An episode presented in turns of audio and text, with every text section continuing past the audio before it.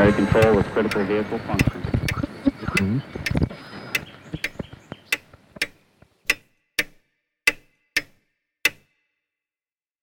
Herzlich willkommen zur zwölften Episode von Zukunft Denken. In dem meandernden Versuch zu verstehen, was Wissenschaft bedeutet und vor allen Dingen auch, welche Rolle Wissenschaft, wissenschaftliches Denken und Rationalität für unsere Zukunft spielen, möchte ich mich heute genau mit diesem Stichwort Zukunft auseinandersetzen. Die Vorstellung von Zeit, von Geschichte, von Vergangenheit und Zukunft, oder anders gesagt, die Frage, wie gehen Menschen in einer bestimmten Kultur mit diesen Zeiten der Vergangenheit, der Gegenwart, der Zukunft um, ist, wie sich, glaube ich, herausstellen wird, eine wesentliche Frage für unseren Umgang mit Erkenntnis, Technologie und Politik und nicht zuletzt auch eine Voraussetzung für die moderne Wissenschaft. Noch eine kleine Randnotiz zu diesem Podcast. Zwar sind viele Themen durch naturwissenschaftliche Erkenntnisse oder durch Technologien, die von Naturwissenschaften her inspiriert sind, getrieben, aber mir ist es ebenso wichtig, die Fragen der geschichtlichen Interpretation und auch der soziologischen Interpretation nicht zu kurz kommen zu lassen. Und die heutige Folge ist zweifellos eher von letzterem inspiriert. Springen wir gleich in die Zeit oder genau genommen die Vergangenheit. Die Idee einer linearen Zeit mit Vergangenheit und vor allen Dingen einer offenen Zukunft, einer offenen Zukunft, die auch vom Menschen beeinflussbar und gestaltbar ist, ist interessanterweise, jedenfalls in vielen Kulturen, eine eher moderne Vorstellung.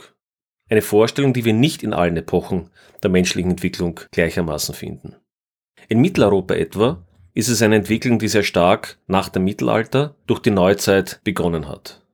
Aber naturgemäß gibt es einige Unterschiede in verschiedenen Kulturen und verschiedenen Regionen der Welt, aber ich möchte mich in dieser Episode etwas stärker auf die mitteleuropäische Situation beziehen. In der Frühgeschichte oder vormodernen Kulturen ist es häufig zu sehen, dass diese Kulturen eine Art von Geschichtslosigkeit im Sinne einer bewusst erfassten und konkret beschriebene Geschichte aufzuweisen haben.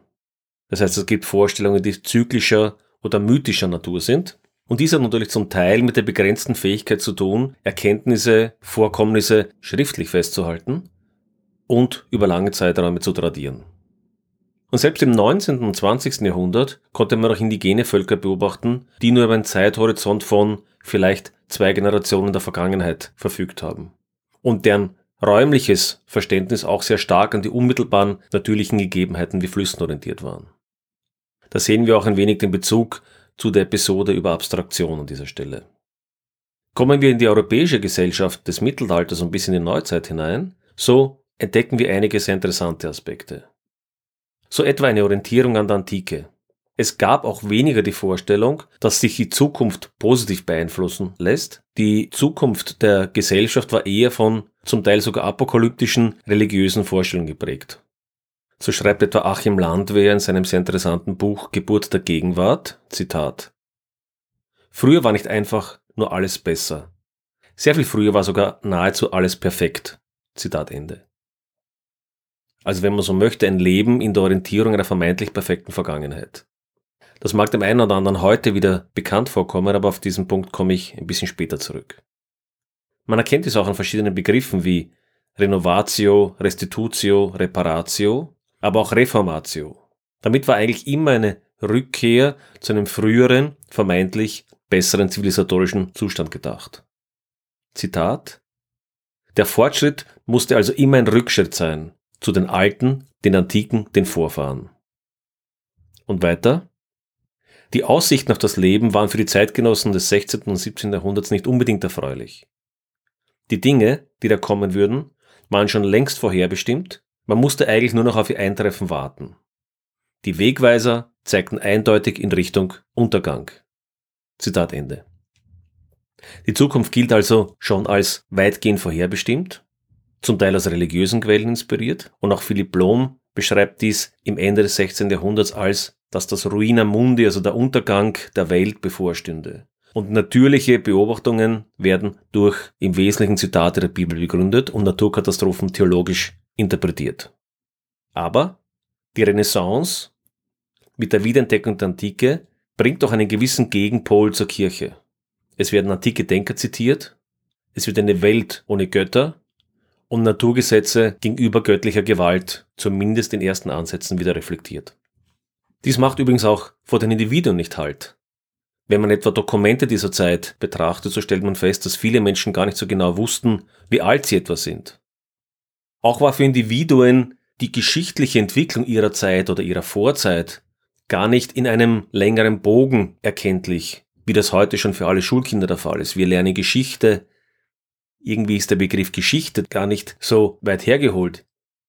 Wir lernen Geschichte fast wie einen begründeten Ablauf von Dingen. Aber diesen Bogen gab es für die meisten Menschen der damaligen Zeit nicht. Es gab keine Zeitungen, keine Bücher, keine überregionalen Nachrichten, also jedenfalls keine Bücher für die durchschnittliche Bevölkerung. Und auch die Schulbildung war in weiten Bereichen ja sehr minimal. So erfuhr man vielleicht von Kriegen, Krönungen, Beerdigungen oder eben auch nicht oder deutlich verspätet. Das Interpretieren der Geschichte, das heißt einer jedenfalls vermeintlichen Logik von Abläufen für das normale Volk, bedarf also einem Mehr an Information, das dann von bestimmten Menschen auch in ein Narrativ, in eine Geschichte umgesetzt wird.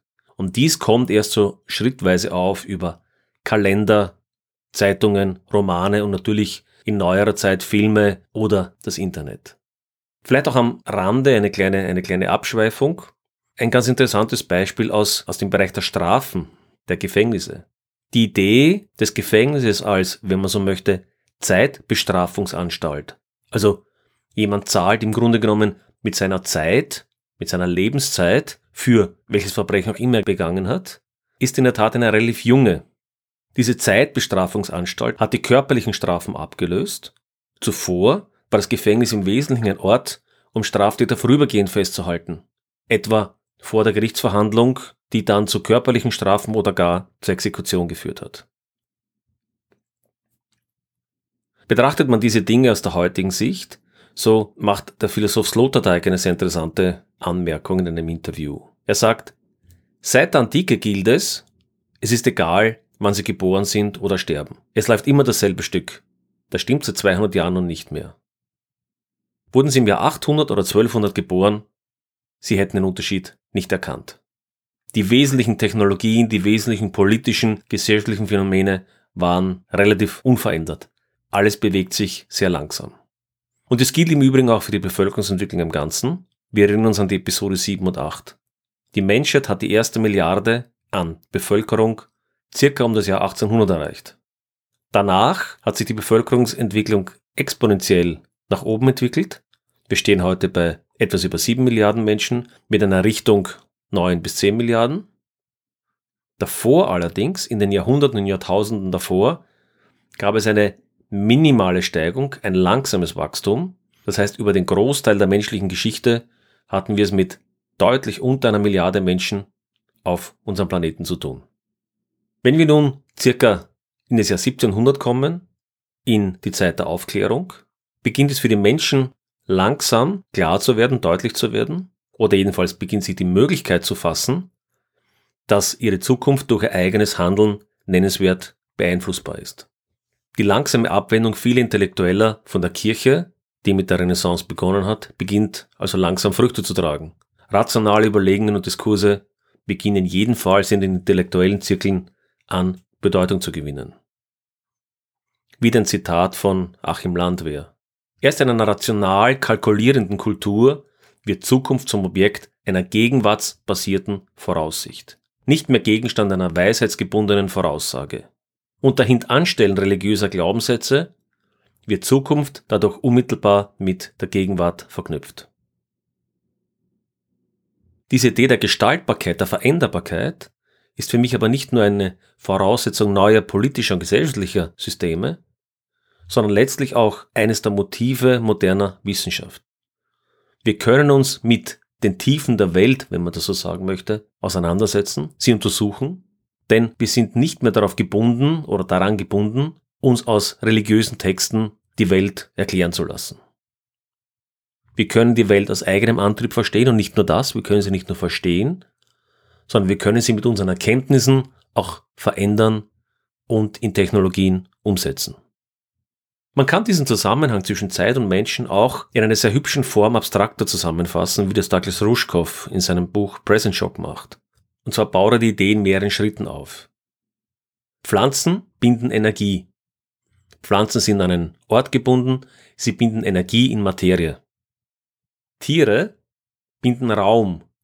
Tiere können sich bewegen, sie können jagen, sie können somit Energie und Ressourcen eines wesentlich größeren Raumes einfangen und sich in diesem bewegen. Der Mensch allerdings ist in der Lage, Zeit zu binden. Und unter Zeitbinden versteht er das Erfassen von Erfahrungen einer Generation und diese Erfassung an die nächste Generation weiterzugeben. An dieser Stelle vielleicht eine Anmerkung und vielen Dank an einen der Kommentare, die an mich gelangt sind. Es ist natürlich nicht so, dass die Schrift alleine es ermöglicht hat, Erfahrungen über Generationen zu tragen oder weiterzugeben. Es war eine sehr, eine sehr richtige Anmerkung, dass es Menschen schon in früheren Zeiten gelungen ist, kulturelle Praktiken, religiöse Praktiken, aber auch Dinge wie Handwerkskunst weiterzugeben, dadurch, dass sie von Person zu Person oder vielleicht auch von Gruppe zu Gruppe tradiert wurde. Aber das Einführen der Schrift beziehungsweise moderner Kommunikationsmittel wie Büchern bis heute zum Internet hat natürlich die Möglichkeit, das Abstraktionsvermögen zu erhöhen und auch die Zeiträume, die überbrückbar sind und die Räume, die überbrückbar sind, deutlich erweitert. Dieses Binden der Zeit ist daher die Voraussetzung für Wissenschaft im modernen Verständnis. Und so beginnen sie die modernen Wissenschaften auch etwa ab der Aufklärung deutlich zu formen und in der Geschwindigkeit ihrer Entdeckungen zu beschleunigen. So interessant die Betrachtungen dieser historischen Entwicklungen ist, wie sieht die heutige Zeit aus? Wie sieht es mit unserer Gestaltung der Zukunft aus? Sehen wir die Zukunft überhaupt noch als änderbar an? Ich denke, wir leben in der heutigen Zeit in zahlreichen Widersprüchen. Auf der einen Seite genießen wir nach wie vor die Früchte der Aufklärung und der Neuzeit. Und natürlich auch der Systeme, Praktiken, Techniken, Technologien, gesellschaftlichen Veränderungen, die aus dieser Zeit, aus der industriellen Revolution herausgekommen sind und die wir heute nach wie vor betreiben. Andererseits müssen wir uns zunehmend mit, ich würde das jetzt parareligiöse Praktiken oder auch Ideologien herumschlagen, die sich vielleicht für viele Menschen gar nicht als Ideologie auf den ersten Blick darstellt. Denken wir etwa an die neoliberale Vorstellung von Märkten, die ohne dies alles selbstständig regeln, die vermeintliche unsichtbare Hand des Marktes, der den Wohlstand verteilt, der Ressourcen sinnvoll nutzt und die letztlich mit ewigem Wachstum für Wohlstand für alle in der Zukunft folgen wird. Und das damit verbundene Narrativ, das uns vorzugsweise in der zweiten Hälfte des 20. Jahrhunderts jedenfalls in den Industriestaaten begleitet hat, es wird uns stetig besser gehen. Unseren Kindern wird es besser gehen als unserer heutigen Generation. Und nicht zuletzt der Glaube, dass Wissenschaft und Technologie die Probleme der Zeit und auch der Zukunft lösen wird, so wie wir das in der Vergangenheit im Wesentlichen gesehen haben. Wir erinnern uns an das Beispiel der grünen Revolution. Daraus folgen sehr konkrete Effekte für die Gesellschaft. Wir haben jedenfalls in der Vergangenheit erlebt, dass was der Markt will, der Markt hat also einen Willen, als alternativlos gilt. Wie oft haben wir gehört, es gibt keine Alternative zur neoliberalen Marktwirtschaft, denn die vermeintlich einzige Alternative des Sozialismus ist ja offensichtlich gescheitert.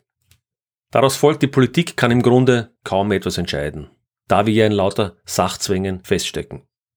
Bemerkenswerterweise hat doch gerade die politischen, ja man kann es ruhig nennen, Erdbeben der letzten Jahre an diesem Glauben noch etwas gekratzt. Wir kennen plötzlich, dass sich alles Mögliche entscheiden lässt, dass sich alle möglichen Dinge, die vorher für unmöglich gegolten haben, umsetzen lassen, auch wenn sie vielleicht wie im Augenblick zu sehen nicht unbedingt die klügsten Entscheidungen sind, die getroffen werden, jedenfalls meiner Ansicht nach, aber jedenfalls erkennen wir, dass Politik offenbar doch Handlungsspielraum hat. Aber wir greifen vor. Diese politischen Umbrüche sind ein Ergebnis von relativ wenigen Jahren und sind ein Bruch mit dem bisherigen Narrativ, das ich noch zusammenfassen möchte. All das kulminiert dann natürlich auch in dem Gedanken, der Einzelne könne schon gar nichts ausrichten. Weder in einer globalisierten Politik und Wirtschaft und schon gar nicht bei überlebenswichtigen Themen wie dem Klimawandel, Gerechtigkeit oder anderen sozialen Fragen. In gewisser Weise erscheint es mir, als hätten wir einen Rückschritt gemacht, ein wenig zurück zum Mittelalter, wenn auch mit veränderten und anderen Mythologien und Narrativen. Übrigens, auch ethisch sind uns ja vermeintlich die Hände gebunden, denn wenn wir es nicht machen, dann macht es doch irgendein anderer. Es gibt keinen drinnen. Wir laufen also in eine Art, so scheint es mir, von vormoderner Renaissance nach der Idee, die Zukunft sowieso nicht positiv veränderbar zu sehen. Alles nimmt seinen Lauf, wie es vorherbestimmt ist. Wie es die Technik, wie es die Märkte vorherbestimmen. Wir kennen zwar, oder viele erkennen, möchte ich sagen, dass das Ziel des momentanen Laufes, oder jedenfalls der, das, was wir erwarten, wo der momentane Lauf hinführt, vermutlich kein guter sein wird, aber was kann man machen? Um wieder Achim Landwehr zu Wort kommen zu lassen. Zitat. Während in früheren Jahrhunderten das Weltende in einem heilsgeschichtlichen Sinn aufgefasst wurde, müssen wir es inzwischen in einem ökologischen Sinne verstehen. Ein Ende der Gegenwart wird möglich. Zudem wird ersichtlich, dass jede Zukunftsgestaltung immer auch mit einer Zukunftsvernichtung hergeht, weil jede gegenwärtige Entscheidung, die auf das Kommende zielt, Alternativentscheidungen ausschließt. Auch und gerade für zukünftige Generationen. Zitat Ende. Diese Problematik ist heute bei den meisten Menschen angekommen und nicht nur in den vermeintlichen Entwicklungsländern. In vielen heutigen Städten gibt es Menschen, die zwar Vollzeit arbeiten, sich aber keine Wohnung mehr leisten können oder ihre Kinder kaum adäquat versorgen können. Fragt man Menschen etwa, ob sie glauben, dass es ihren Kindern besser gehen wird als ihnen selbst, so war die Antwort vor wenigen Jahrzehnten ja, den Kindern wird es besser gehen als uns.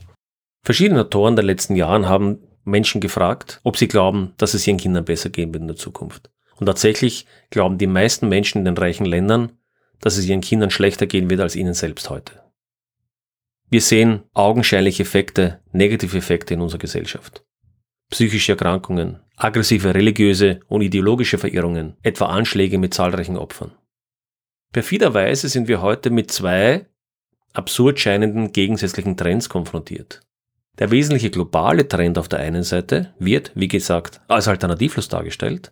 Demgegenüber allerdings, individuell, wird uns gesagt, wir hätten ja nun volle Freiheit oder wir würden in einer Freiheit leben, wie wir sie zuvor nie gekannt haben. Und daraus folgt, dass eines der zentralen Motive, die uns Life-Coaches immer wieder erklären, dass doch die Verantwortung für unser eigenes Leben bei uns selbst liegt. Das Wohlsein liegt bei uns selbst. Die Kehrseite aber, und auf das weist der Philosoph Byung-Chul Han hin, die Kehrseite wird nicht so gern erwähnt, nämlich, dass wir nun selbst auch die Schuld für alle erdenklichen Probleme haben. Zitat Hahn. Wir leben in einer besonderen historischen Phase, in der die Freiheit selbst Zwänge hervorruft. Die Freiheit des Könnens erzeugt sogar mehr Zwänge, als das disziplinarische Sollen, das Gebote und Verbote ausspricht. Das Soll hat eine Grenze, das Kann hat dagegen keine. Zitat Ende. Sprich, wir beuten uns heute oftmals effizienter selbst aus, der selbst unangenehme Unternehmer vor einigen Jahrzehnten geschafft haben. Wir schreiben uns also nicht nur die positiven Effekte des eigenen Lebens zu, folgt man diesen Philosophen, sondern die negativen Effekte, das, was in unserem Leben schief geht, ist nun auch unsere Schuld. Das mag in vielen Fällen stimmen, in vielen Fällen aber, so die Argumentationsrichtung, ist das, was uns im Leben nicht gelingt, auch eine Folge gesellschaftlicher, wirtschaftlicher, politischer Dimensionen, die wir nun mehr von selbst und weniger auf die Gesellschaft reflektieren. Eine Folge davon, die wir gesellschaftlich und politisch immer stärker beobachten können, ist etwas, was der Soziologe Sigmund Baumann als Retropie bezeichnet hat. Der Blick in die Vergangenheit, retro, statt in die Zukunft, also statt einer Utopie, einer positiven Betrachtung der Zukunft, einer positiven Vision der Zukunft, geht die Retropie in die Vergangenheit. Also ein wenig so wie vor der Neuzeit, die Orientierung geht stärker auf eine vermeintlich perfekte Vergangenheit zurück. Was also passiert ist, dass etwa Demagogen sich eine Zeit der Vergangenheit herausgreifen, denken wie die 50er, 60er Jahre, die idealisiert werden, die in einer Form dargestellt werden, wie sie niemals waren. Und diese vermeintlich bessere Vergangenheit wird als Modell für die Zukunft verkauft. Und zur Retropie. Damit ist natürlich niemandem geholfen. Erstens mal werden wir diese Vergangenheit nie wieder zurückbekommen. Und ich glaube auch, dass die meisten Menschen sich die Vergangenheit der 50er, 60er Jahre nicht ernsthaft zurückwünschen würden. Also wer gestaltet nun heute und noch wichtiger, wer verantwortet die Zukunft?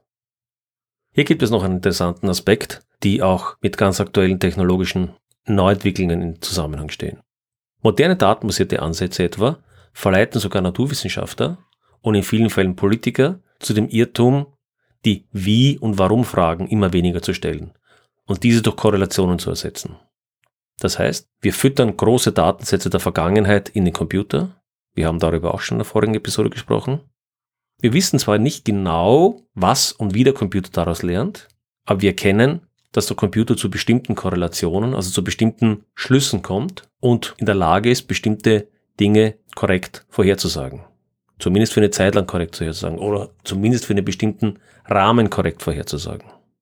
Und wir verwenden diese Erkenntnisse immer mehr, um unsere Gesellschaft zu steuern. Wir finden das beispielsweise wieder in Systemen, die das Verhalten von Gefangenen vorhersagen. Wann wird jemand entlassen? In den USA etwa gibt es solche Software-Systeme. Oder die Einschätzung von Kreditwürdigkeit oder Social Scoring. Das heißt, jedem Menschen wird eine Zahl, ein Indikator zugewiesen, der ihm irgendwie eine soziale Glaubwürdigkeit, eine soziale Zuverlässigkeit attestiert. In China laufen derartige Experimente und je nach diesem Social Score hat dann ein entsprechender Mensch auch mehr oder weniger Chancen und Rechte in der jeweiligen Gesellschaft. Aber viele dieser Entscheidungen basieren auf Automatismen, auf Logiken, vielleicht sogar auf sogenannter künstlicher Intelligenz, deren konkrete Entscheidungsrichtlinien nicht immer klar bekannt sind. Also kurz gesagt, wir handeln häufig auch noch so, dass wir bestimmte Datenlagen auf bestimmte Effekte schließen lassen und diese Schlüsse zuverlässig genug erscheinen, wir uns damit zufrieden geben. Das ist aber doch im Grunde eine Niederlage der Suche nach Erkenntnis und auch eine Niederlage der Wissenschaft. Wir scheinen uns in der Gestaltung unserer Zukunft in immer mehreren Kanälen zu verlieren. In alternativlosen Politikern, in Finanzmärkten, die irgendwelche vermeintlichen unsichtbare steuernde Hände ausprägen würde, die letztendlich zum Positiven führen, oder gar in Retropien von Extremisten und Demagogen, auch immer stärker in religiösen, esoterischen Verwirrungen, oder auch in Techno-Utopien in der Idee, dass Computersysteme, künstliche Intelligenz, automatische Vorhersagen und derartiges letztendlich die Probleme der Zukunft schon selbstständig lösen werden. Wir überfrachten die Technologien damit, was sie vermeintlich für unsere Zukunft leisten können oder gar unsere Zukunft entscheiden können und nehmen uns damit ein bisschen selbst aus der Verantwortung, dass es eigentlich doch wir sind, die über unsere Zukunft entscheiden und die auch für die Zukunft des Planeten verantwortlich sind. Und dazu vielleicht noch ein Zitat von Harari, Zitat Anfang. Der Glaube an diese Hightech-Arche ist gegenwärtig eine der größten Gefahren für die Zukunft der Menschheit und für das gesamte Ökosystem. Zitat Ende. Was folgt daraus? Was sollen wir tun? Irgendwie hört sich das nach lauter schlechten Nachrichten an. Aber das trifft bei näherer Betrachtung gar nicht zu. Als mündige und aufgeklärte Gesellschaft sollten wir wiedererkennen, dass wir nicht vor einem Autopiloten sitzen, sondern dass wir diesen Autopiloten abschalten können, wann immer wir wollen. Das setzt einige Dinge voraus. Wir sollten den Kern von Wissenschaftlichkeit und dem Lernen über Generationen nicht vergessen. Es bedeutet auch, dass es Menschen gibt, die in jeweiligen Bereichen mehr wissen als andere. Wir sind auch prinzipiell in der Lage, Entscheidungen zu treffen, Informationen zu beurteilen, auch wenn dies im Einzelfall alles andere als einfach ist. Die politischen Umwälzungen der letzten Jahre zeigt doch, auch wenn viele dieser getroffenen Entscheidungen aus meiner Sicht nicht positiv oder wünschenswert sind, dass Entscheidungen offenbar getroffen werden können. Entscheidungen, die gegen die bisher vorherrschende Mehrheitsmeinung gelaufen sind. Diese Erkenntnis sollten wir nutzen und die Weichen in eine lebenswerte Zukunft stellen. Dies ist eine enorme Herausforderung, aber letztendlich, was haben wir sonst zu tun? Die gute Nachricht aus meiner Sicht ist also, die Zukunft war gestaltbar in der Vergangenheit und ist heute in Wahrheit noch in viel stärkerem Maße gestaltbar. Narrative treiben uns aber in einer stärkeren Form häufig als Fakten. Wir könnten also auch gemeinsam an Narrativen arbeiten, die nicht gegeneinander gerichtet sind, sondern die wieder eine Gemeinsamkeit und auch eine positive Zukunft im Blick haben.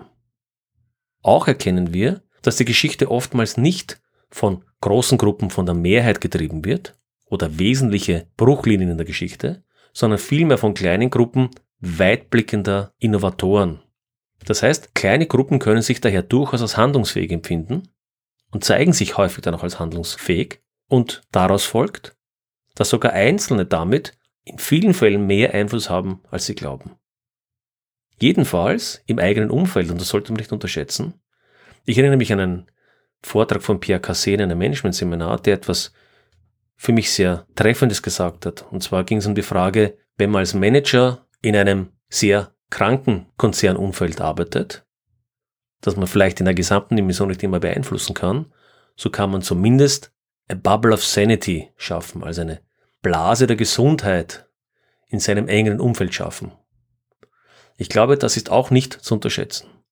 Das heißt, die Veränderung des individuellen Umfeldes, aber auch, wie wir heute an den vielen Beispielen einzelner, auch Jugendlicher kennen, die plötzlich eine weltweite Aufmerksamkeit haben, können wir als Einzelne auch fallweise in globalen Bewegungen eine Rolle spielen.